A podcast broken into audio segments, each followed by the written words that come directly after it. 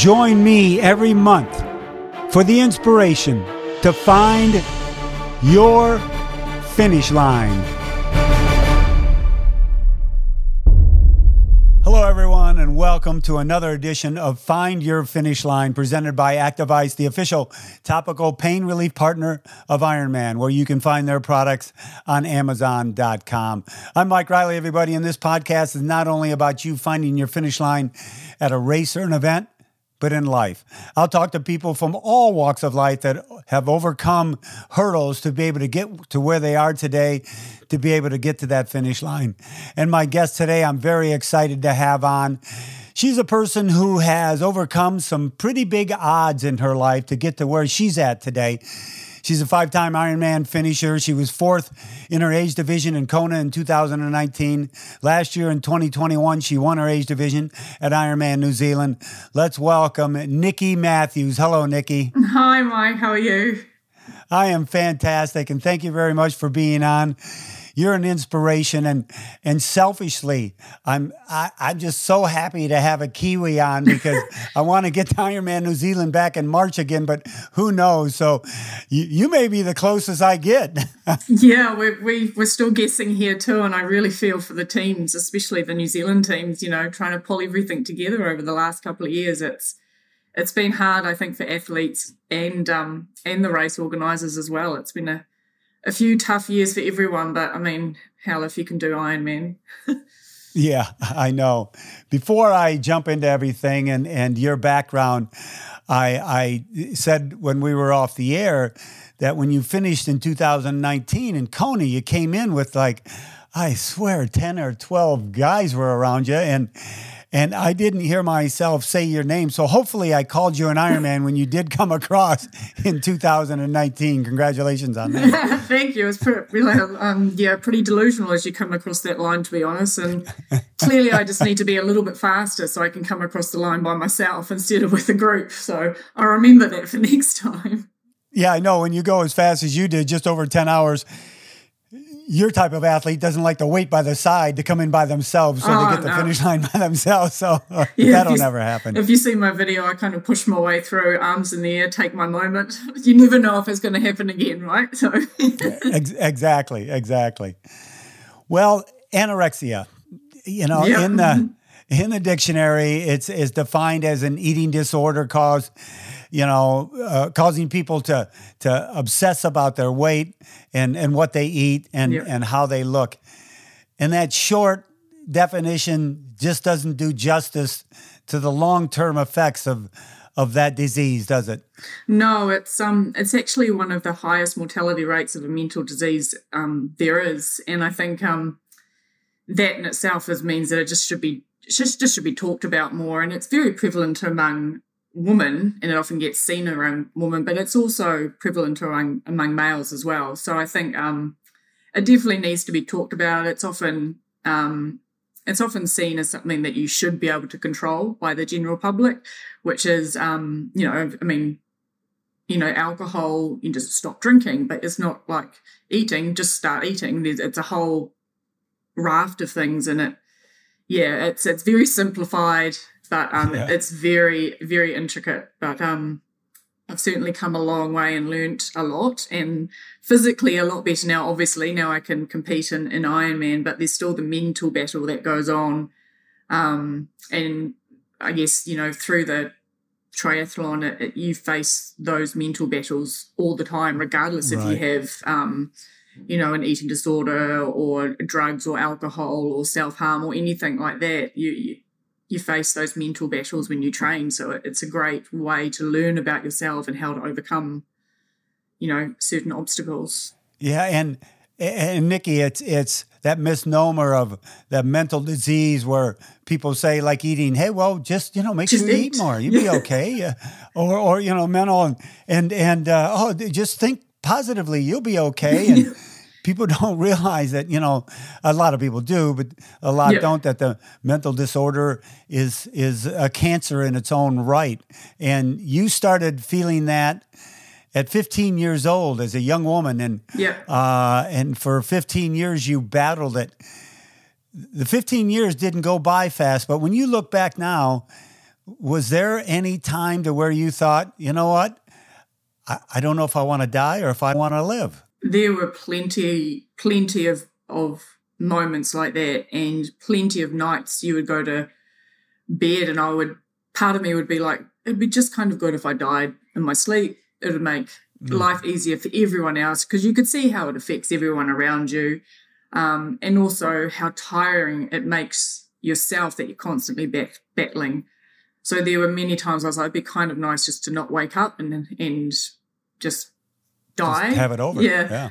But then you wake up in the morning, you're like, yep, yeah, okay, fighting another day. Right, here we go. Um, but yeah, 15 years is a long time. And I kind of don't even realize it's been 15 years.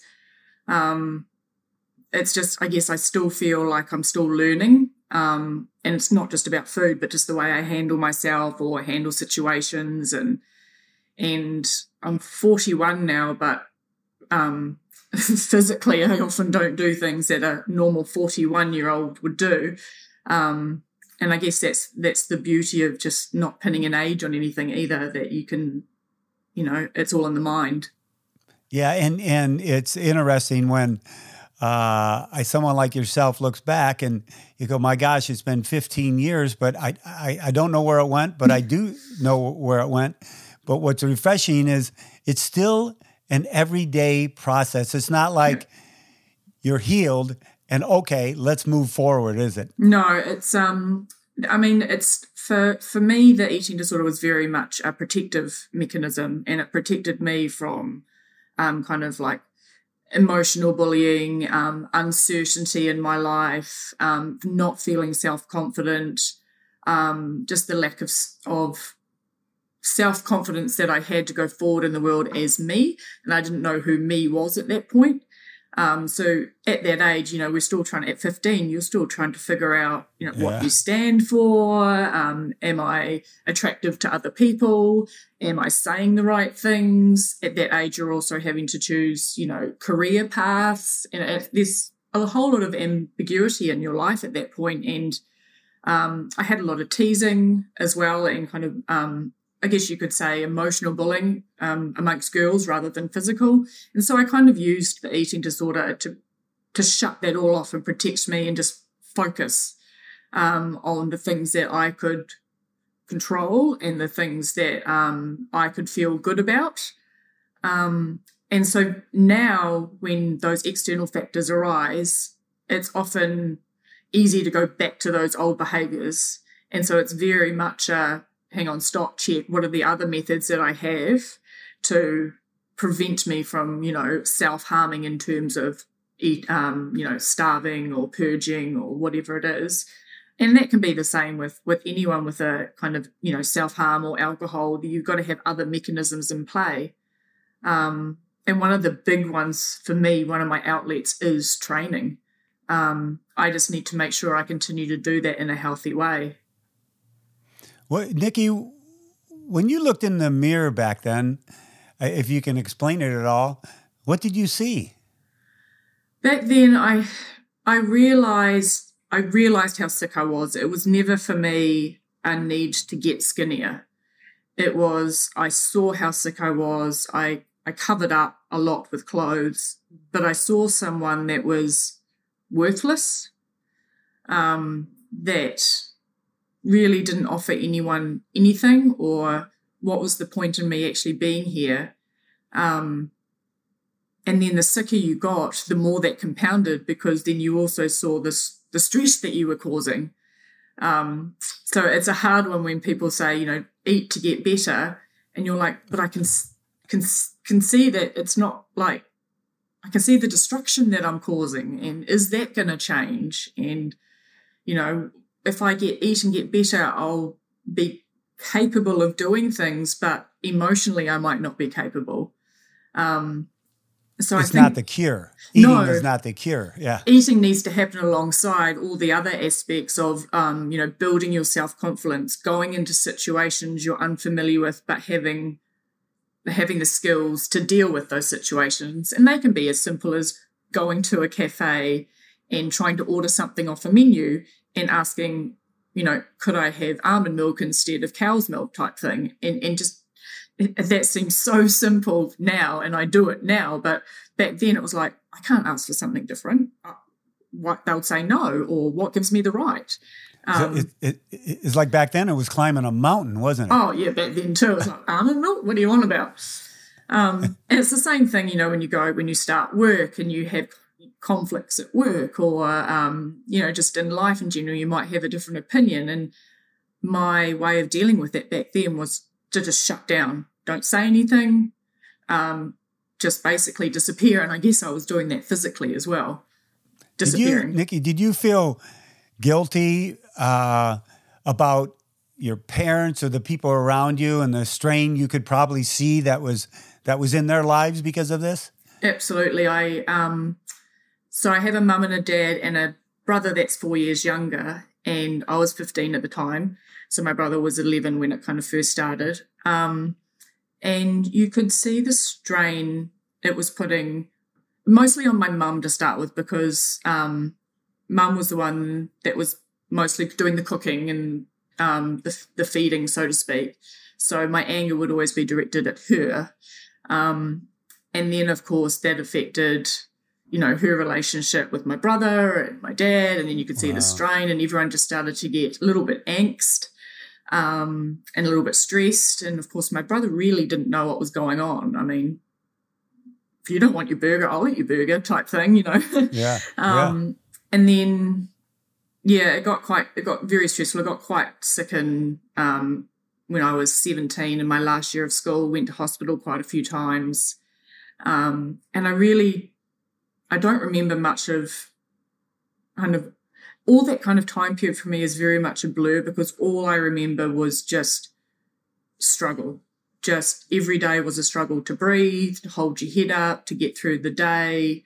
Um, yeah, in and out of hospital, seeing psychiatrists, seeing dietitians.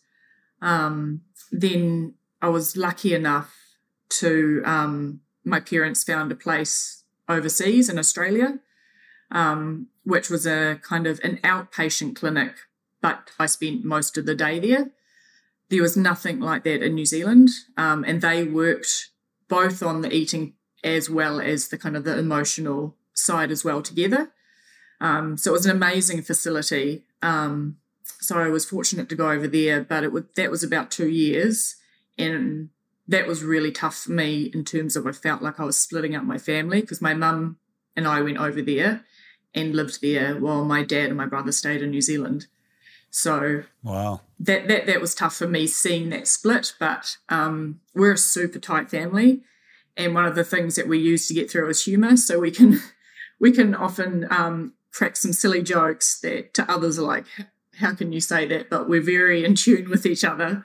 Um, yeah. so, so, that was one of the things that um, that got us through that time. And even now, um, we're, we're very tight. My brother only lives a kilometre away from me, so yeah, we're, we're yeah, it's pretty cool. It, it's amazing how something like that can either separate or bond. Yeah. And I'm glad to hear the bond is so strong with your family that because that's part of your healing every day. Also to have that strength of the of the family. we are talking with Nikki Matthews from Auckland, New Zealand, Ironman athlete. She suffered from anorexia for 15 years. Nikki, was there? I, I've heard both sides where someone could be in therapy and all of a sudden the, the bell goes off. Oh, I know what I have to do to heal. But it's usually not like that, is it? It's I wish there was a bell. Did anything go off for you? Unfortunately not. I was I've, I've heard that as well and trust me, I was waiting for that for 15 years for a light switch to be turned on. I was like, when is that happening? Or is, I, is my bulb gone out? I'm not sure.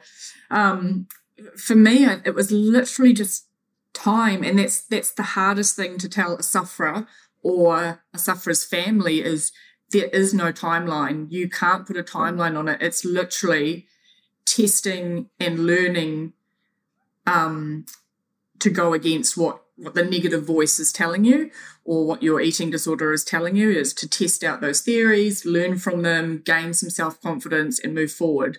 And for me, that unfortunately took 15 years. Um, but yeah, there was no light switch. I don't even know I can't even pinpoint you a time when I was could say, "Oh, that's it. I'm yeah. I'm well enough." It's it's just a time. What what what does your positive voice say to your negative voice when those negative thoughts come in? At the moment, oh, so we're leading into race at the moment, and my negative voice is very heightened as we lead in. So we're two weeks out from a race. And at, at this time, my voice is saying, um, first of all, I start comparing myself with other athletes. Then I look at myself and I say, well, I'm not running fast enough. I'm not biking fast enough. I'm going to be a loser. Everyone's going to laugh at me. Um, you know, everyone's going to think I'm a failure. Um, and so I have these like list of um, either mantras or sayings that I've learned from other people or listened to um, that kind of put things in perspective. And it's about um, a great one that I've learned is success and winning are two very different things.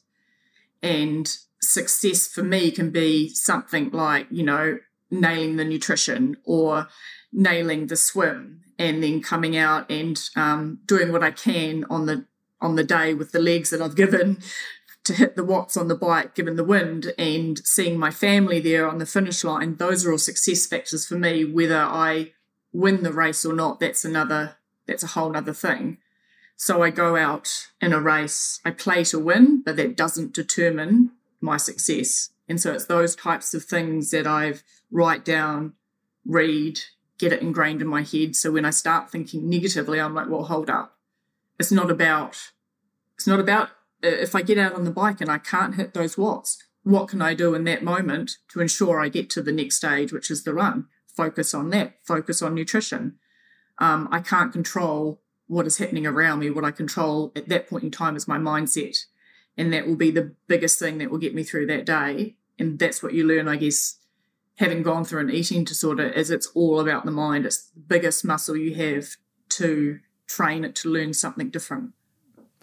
Nikki, you had a tough navigation in your teenage years and your 20s, and all of a sudden you get to your 30s, and and Nikki Matthews finds out that, hey, this working out thing pushes demons away. Uh, it, and, and it progressed for you. As you know, I talked to Cameron Harper, our buddy, and who I announced yeah. with in New Zealand he was talking about you showing up at the Wednesday runs.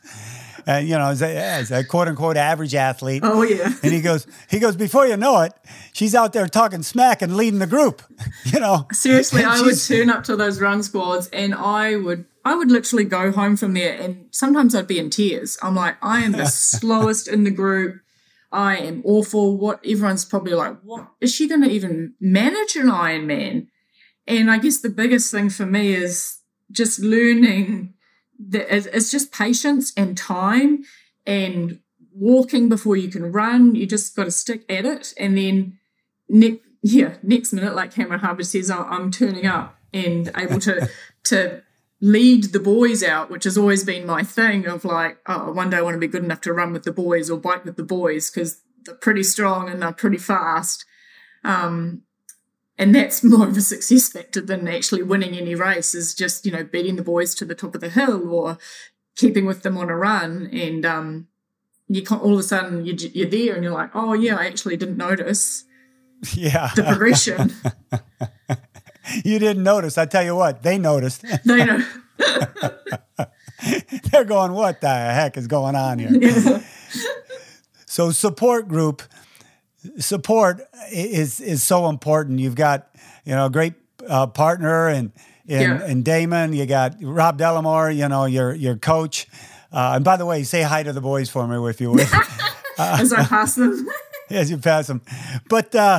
Uh, that that support group is so important, and you see that as part of your therapy, don't you? Oh, 100 percent. When I when I started out, um, the support group was so important to me because you're going into something so unknown and you want people who are welcoming and who, regardless of your ability, will kind of bring you in and show you the ropes and um, have you alongside. And as you progress in the sport, those people become more important because you start to deal with other things in the sport, um, you know, your mental ability going into a race or, you know, how you're feeling on a particular day. And so having people that have gone through it can go, hey, yeah, I know exactly how you're feeling. Um, but you just need to take some time out. You need to step back and realize this is not you. This is this is everyone who participates in this sport feels this way at this moment. So take a deep breath and then move on. Um, so it's super important to have people in your life that understand you, and whether that's your coach, your your co- you know the people you train with, your partner, um, my family. My family still turn up to my races even at this age. Um, Good. I mean, even an Ironman, you might see them at a pub or eating an ice cream at the side of the road, but they're there. Um, so it, it's immensely Hey, important you and to I, me. you and I both, you and I both wish we could do that at an Ironman. I always remember on my first Ironman, I think it was three laps at that stage. And um, the first lap, I saw my mum and my dad, and they waved. The second lap, I'm like, where are they? They're not in the same spot. Oh no, they're yelling at me from the bar across the road. and then the third lap, she's eating an ice cream, going, "See you at the finish line." I'm like, well, nice for some. as it should be. You might as well, you know, Ironman's hard enough. The sometimes the family make it a little bit harder. That that's okay. yeah, Nikki, when someone goes through a period of their life with an addiction or an affliction, it seems to kind of define them. Mm-hmm. You know, well, she was the one that did this. He was the one that had that. You know, that thing. How have you worked through the years of trying to redefine yourself? Um, I think for me, it was never, I'm not afraid of saying I've had an eating disorder, but it's definitely not something I introduce myself with. It is something that um, will shows that I have the strength and stamina to persevere, that I am determined. And it's those, um, I guess, qualities that I've got out of having an eating disorder that I use to my advantage. And going forward, um, I'm very lucky to work um, in a workplace that understands my passion. And so when I explain to them, you know, I have big goals, um, you know, for this year, this is what they are, and I explain how important it is to me, they they buy into that. And I think it's the fact that they also see that show through in my my work and my work ethic at work as well, that I am very passionate about doing the best that I can, whether that be in work or um, on you know in training or on the on the race in the race. And it's that dedication and, and passion that i bring to things that i see as a challenge and i don't i don't back down. Um i tend to somehow get some joy out of that. Yeah, you, you know when you when you go into sport and you do whatever sport, you know you you learn stuff constantly. yeah. What do you what do you think triathlon and Ironman has taught you, Nikki, uh, about life? Um, it's taught me so many things. It's taught me, firstly, um, to take what I do seriously, but not to take myself seriously. So um, I will, you know, put in a lot of effort and a lot of work, and I'll give my race 100% of my effort. But that doesn't mean that if I fail, so to speak, in the race, that I am a failure Right. um, it means that it's a learning and it's a step forward to success. Um, it's also taught me patience. I am not a patient person. Um, I, I'm kind of like, well, I want to get to that race pace now, or I want that result now at work, and um, how do I get there as soon as possible? And it, I've learned that you just have to be patient, and like I said, you have to walk before you can run um, and I'm I'm still learning that as well. Um, and one of the other biggest things is that I have to give myself permission to fall forward, and by that I mean I have to give myself permission to take a risk, and that doesn't mean oh I'm not going to. For instance, I've been um, invited to enter as a pro for the next Tauranga race, and that has a lot of fear around me. I feel like I don't belong. I'm I don't train like a pro in terms of the hours. I work a full time job. I train as much as I can out of it, um, and I feel, you know, a little bit out of my a lot out of my depth. But if I don't take the chance now, I will never have the opportunity again to be placed in a pressure situation, get to start with the pros in a swim and there's no way I'll be able to keep up. I just I don't have their swimming ability. So it'll be a race of a whole different mindset of just being on your own and being with your thoughts and how you're going to play the next move. So um, it's it's having that giving yourself that permission to take some chances um, without the fear of failure, which fear of failure sits quite quite close to my heart. So I'm, I'm learning to work through that. Yeah. So you are going to race as a pro for the port? Yeah, I did. I managed. I was allowed last year to do that as well. They have. It's, I guess it's like wild card entries. If you meet right. a certain criteria, right. um, they invite you. Would you like to race as a pro? And um, I came fourth last year in the pro field, so I'm back this year to give it another shot. Which who knows at my age it may be my last but again i don't like to pin my age on anything so we'll see what happens Yeah, I got a feeling. I got a feeling it'll never be your last. Yeah.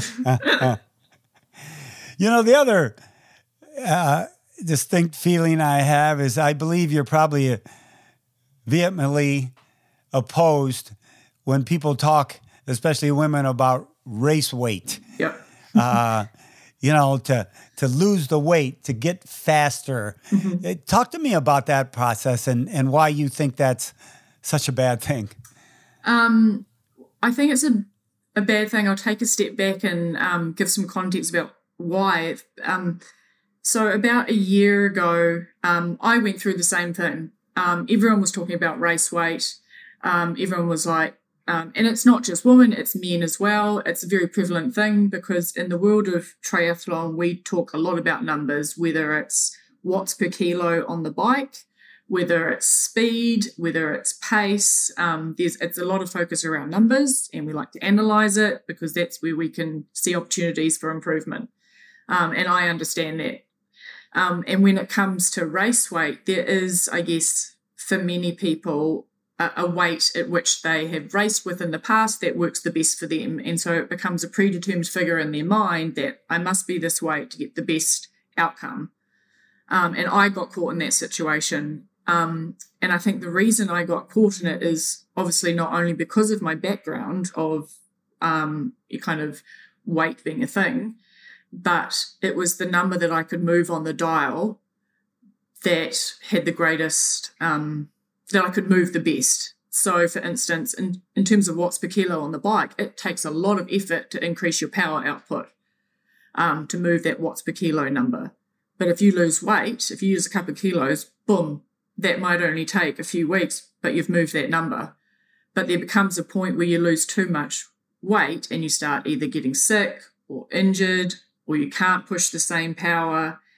And so I think in our sport, um, and I've heard it lately because, like I said, we're, we're two weeks out from a race, and I've heard it a lot from our coaching group and people that I train with and things online about I'm nearing race weight, I'm feeling, you know, like I'm almost there, or um, and or what do I, you know, I'm I'm skipping breakfast because I want to try and reach my race weight, and it, and I get angry with it because I'm like, you're not setting yourself up for success.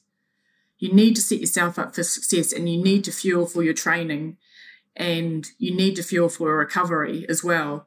And this sport gives us so much, um, and we learn so much from it that I, I hate people seeing putting themselves in jeopardy because I've been down that hole and it's horrible and it takes a while to get out of it. And uh, when I was in it, I did lose weight and I got comments at that time about you look fit. And I was like, in, in my head, I was like, I might look fit, but I feel like crap um, because I am really struggling to to hold this weight.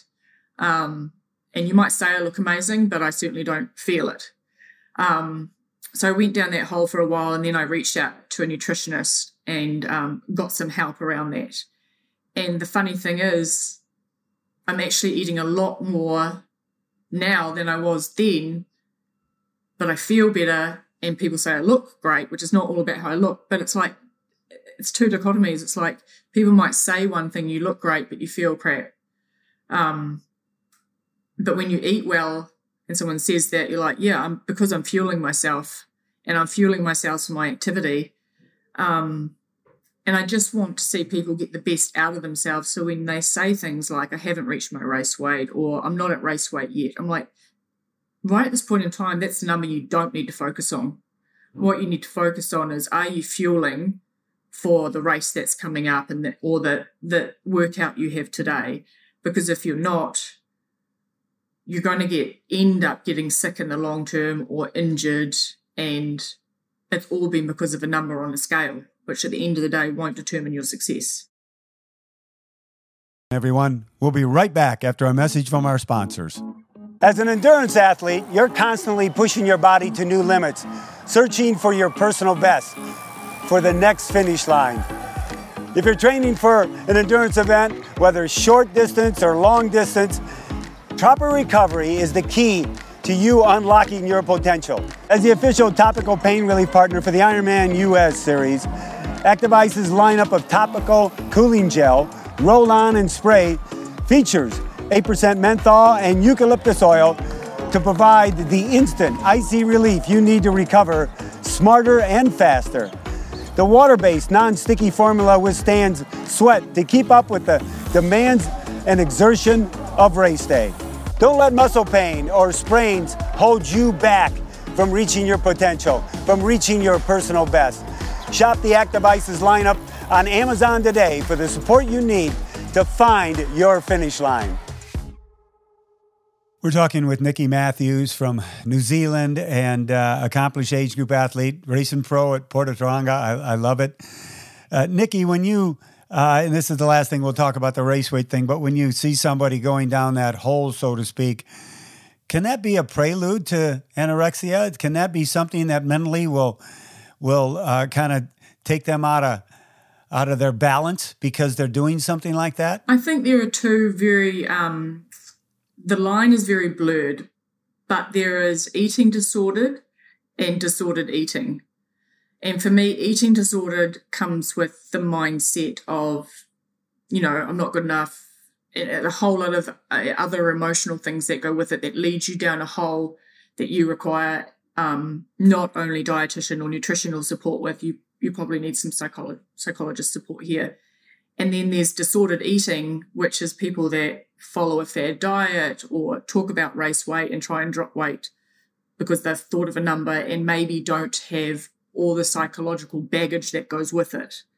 Um, and so these people, I think, are less predisposed to becoming eating disordered, but but could very the line is like I said so blurred, so they could very easily s- go to the other side. Um, so when I hear people talk about race I do get nervous because I'm like, a don't put my judgment on them about, um, you know, if they're going to get sick or not what I do say is please just fuel for your training. Um, that that number is irrelevant.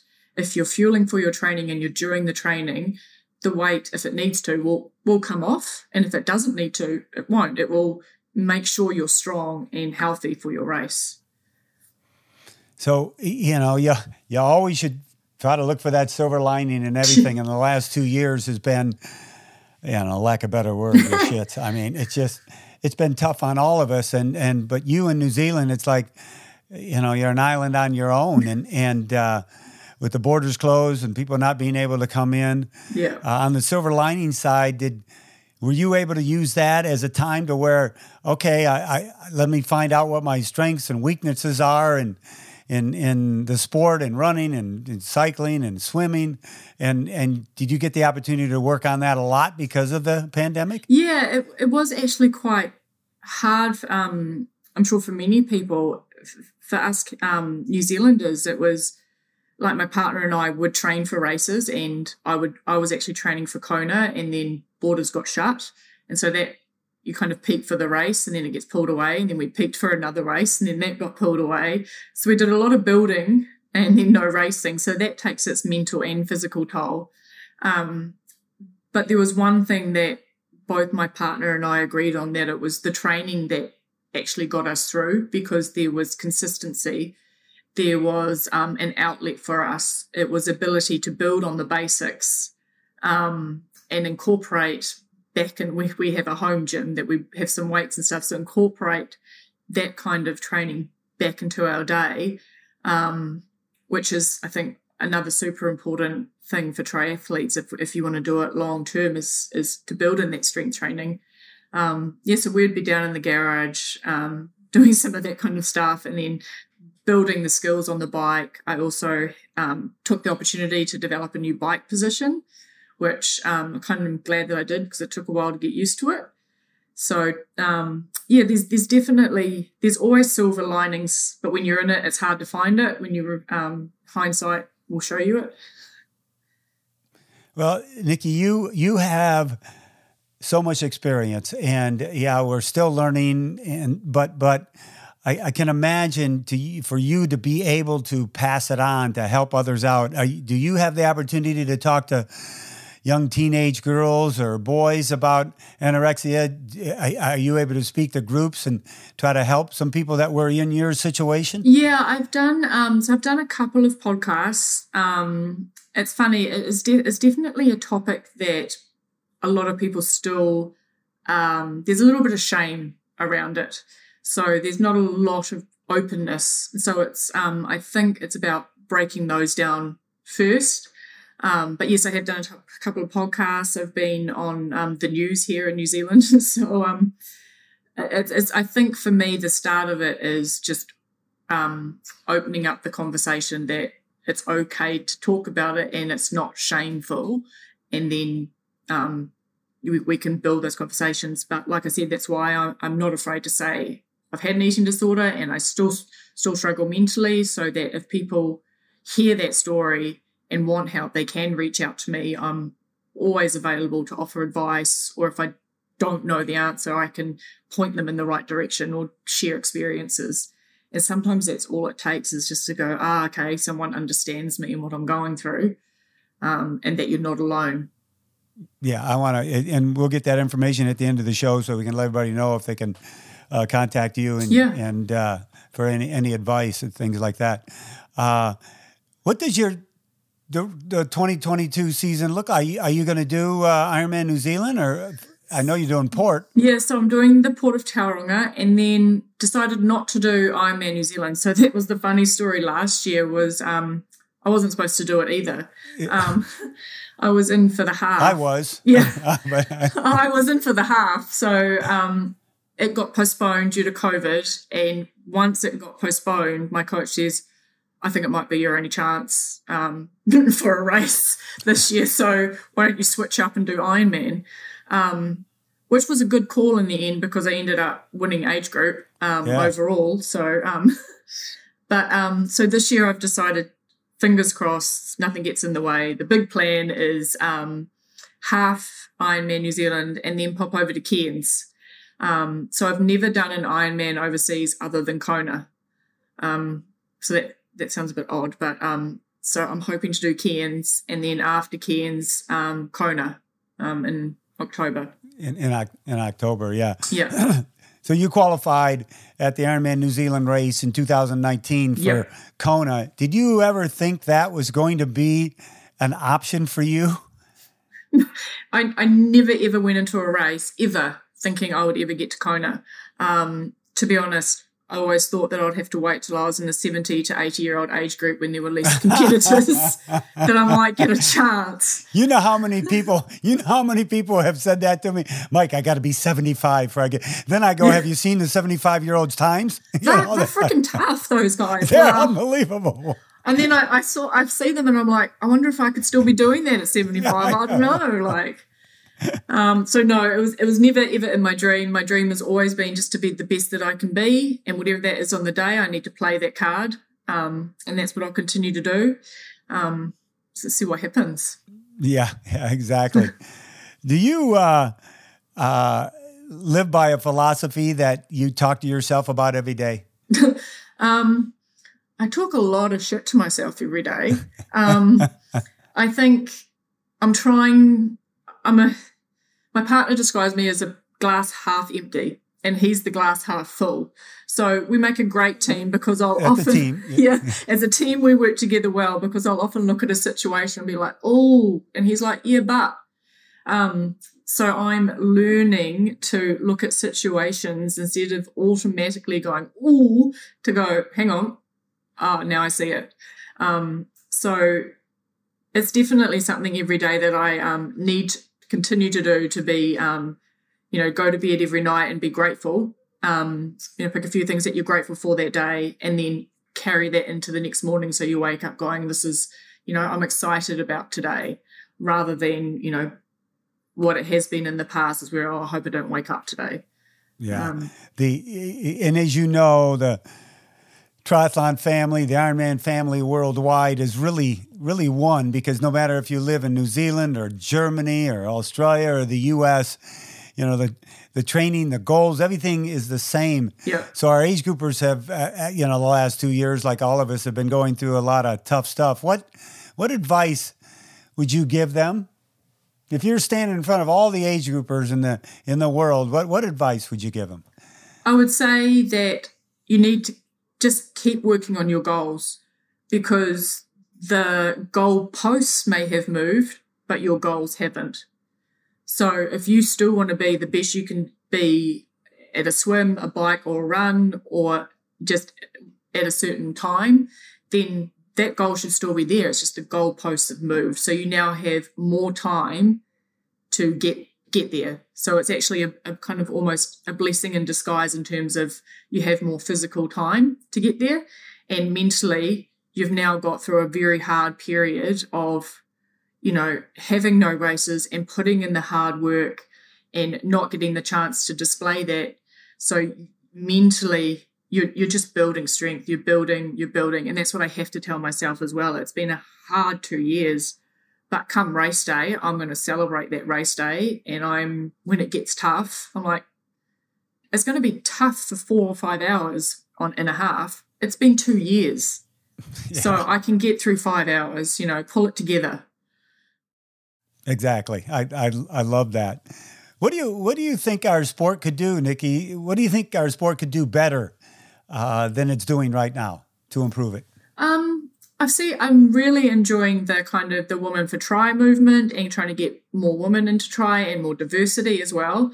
Um, and for me, it's just it's kind of promoting those movements. Um, and a lot of people see the sport as extreme or something they couldn't accomplish. And for me, it's just it's it's even starting with the very small races, showing that you can do something, but it's more about not necessarily the the physical execution of it, but what else you gain from it, the confidence you gain from being able to do something that you thought was impossible.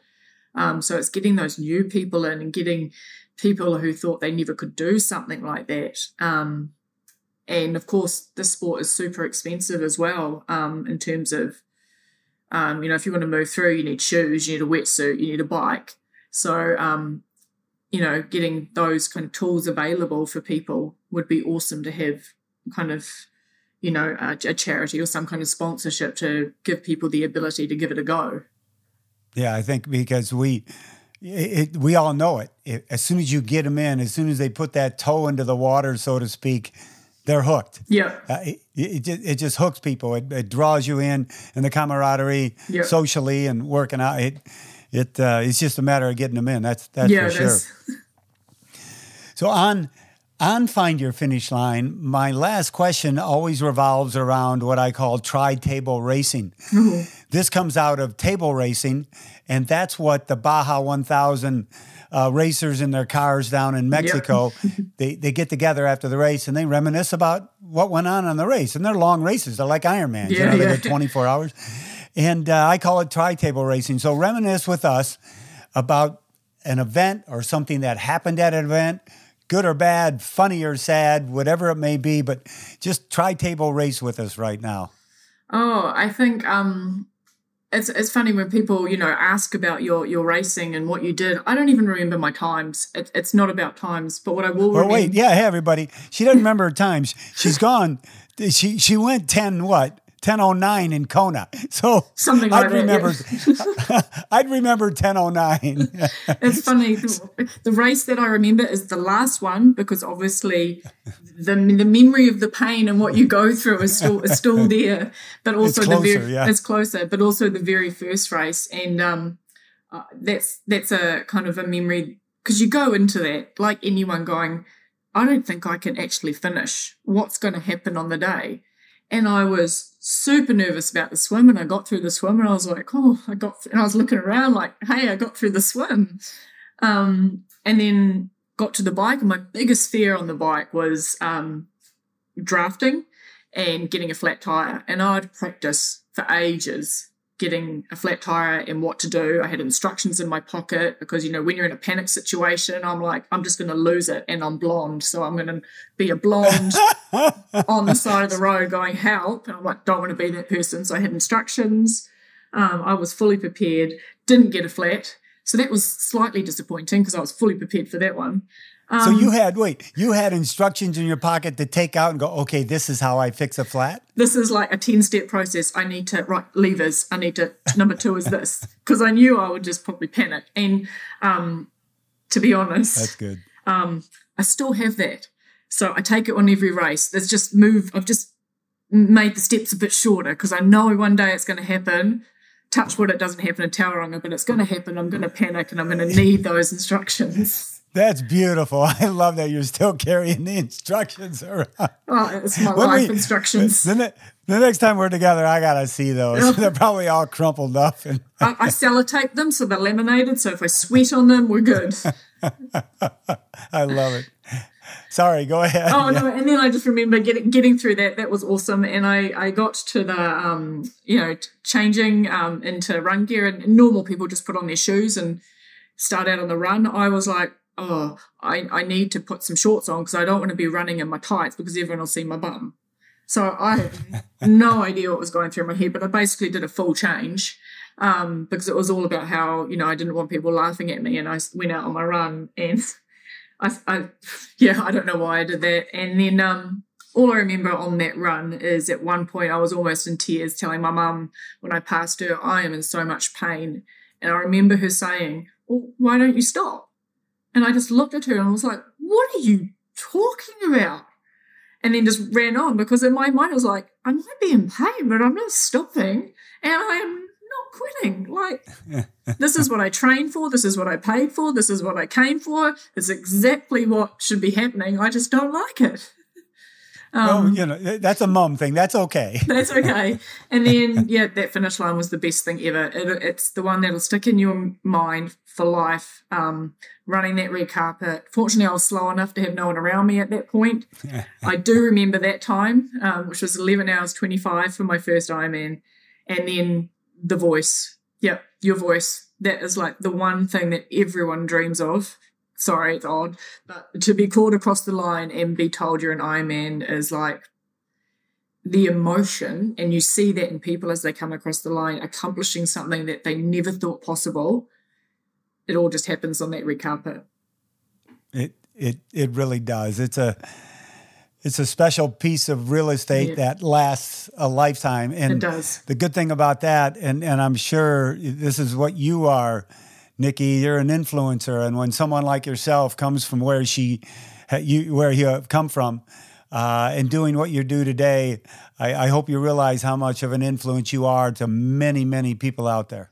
I just always remember when I when I hit the red carpet, I remember being told, "Look, um, you probably never walk again, and you're probably going to die." and now I'm running down the red carpet, going, kind of, yeah. Um, think I'm stronger than anyone thinks I am, and possibly stronger than I think I am myself. you are. You're, you're you are strength. There's there's no doubt about that. And your personal relationships today compared to what they were like when you were in your 20s, mm-hmm. it's got to be night and day.